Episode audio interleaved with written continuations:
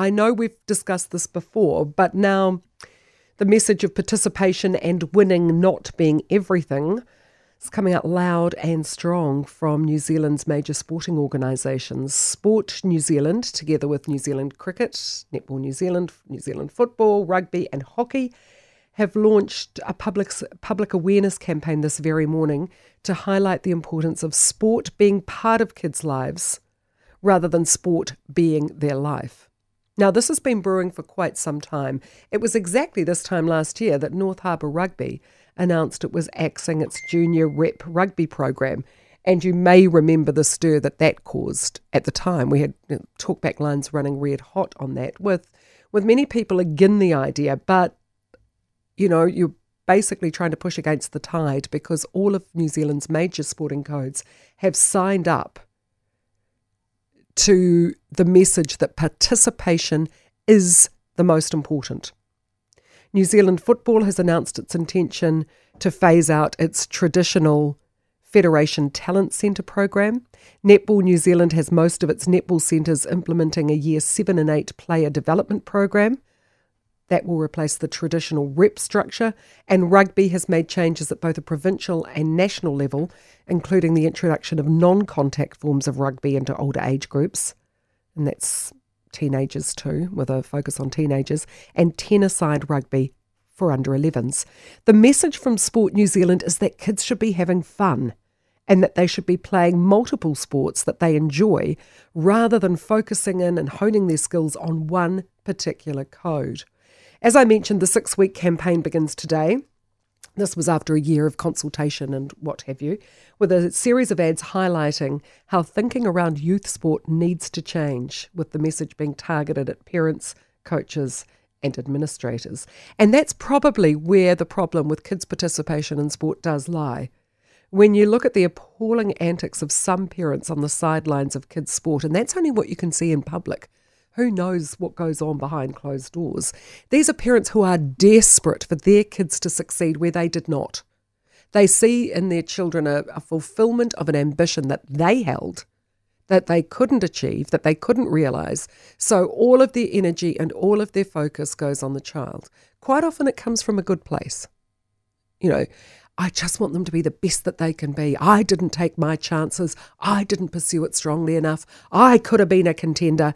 And so all of that focus goes on the child. And the child goes, you know what? This is really lame and boring. And I'm not having fun. And I'm going to disappoint my parents. So I might as well drop out now. So probably that is where the message should be directed at the parents to let them know that actually sport should be about fun, and they are probably the ones who need convincing. Exercise and participation, playing in team sports, is also really important when you consider the impact smart devices are having on our kids. I referenced an article from The Atlantic uh, last week about the high rates of depression, loneliness uh, in the United States and when you look at the graphs, the introduction of the smartphone and then later the iPad shows this incredible drop in the number of kids participating in premarital sex. So, probably a good thing, a drop in the uh, number of children being diagnosed or young people being diagnosed with STIs, a drop, a sharp drop in the number of kids wanting to get their driver's licenses and actually getting their driver's licenses because they don't need to. If they want to meet up with their friends, they can do so on their smart devices. They don't need to drive anywhere. In the olden days, like 30 years ago, you had to get your license to be able to meet up with your friends. You didn't want your parents driving you there. Too tragic. So, to meet up with each other, you had to be able to drive. Now you can just sit in your room and you can hook up with your friends. So some goods come out of it. Correspondingly, though, and in the United States, teens are killing themselves more than they are killing each other for the first time since the early 90s, which is just an awful statistic on both sides. And according to uh, Monitoring the Future survey, which has been surveying American teens since 1975, it asked teens how happy they are, and this is what they've been doing since 75, how much of their leisure time or leisure time they spend on various activities.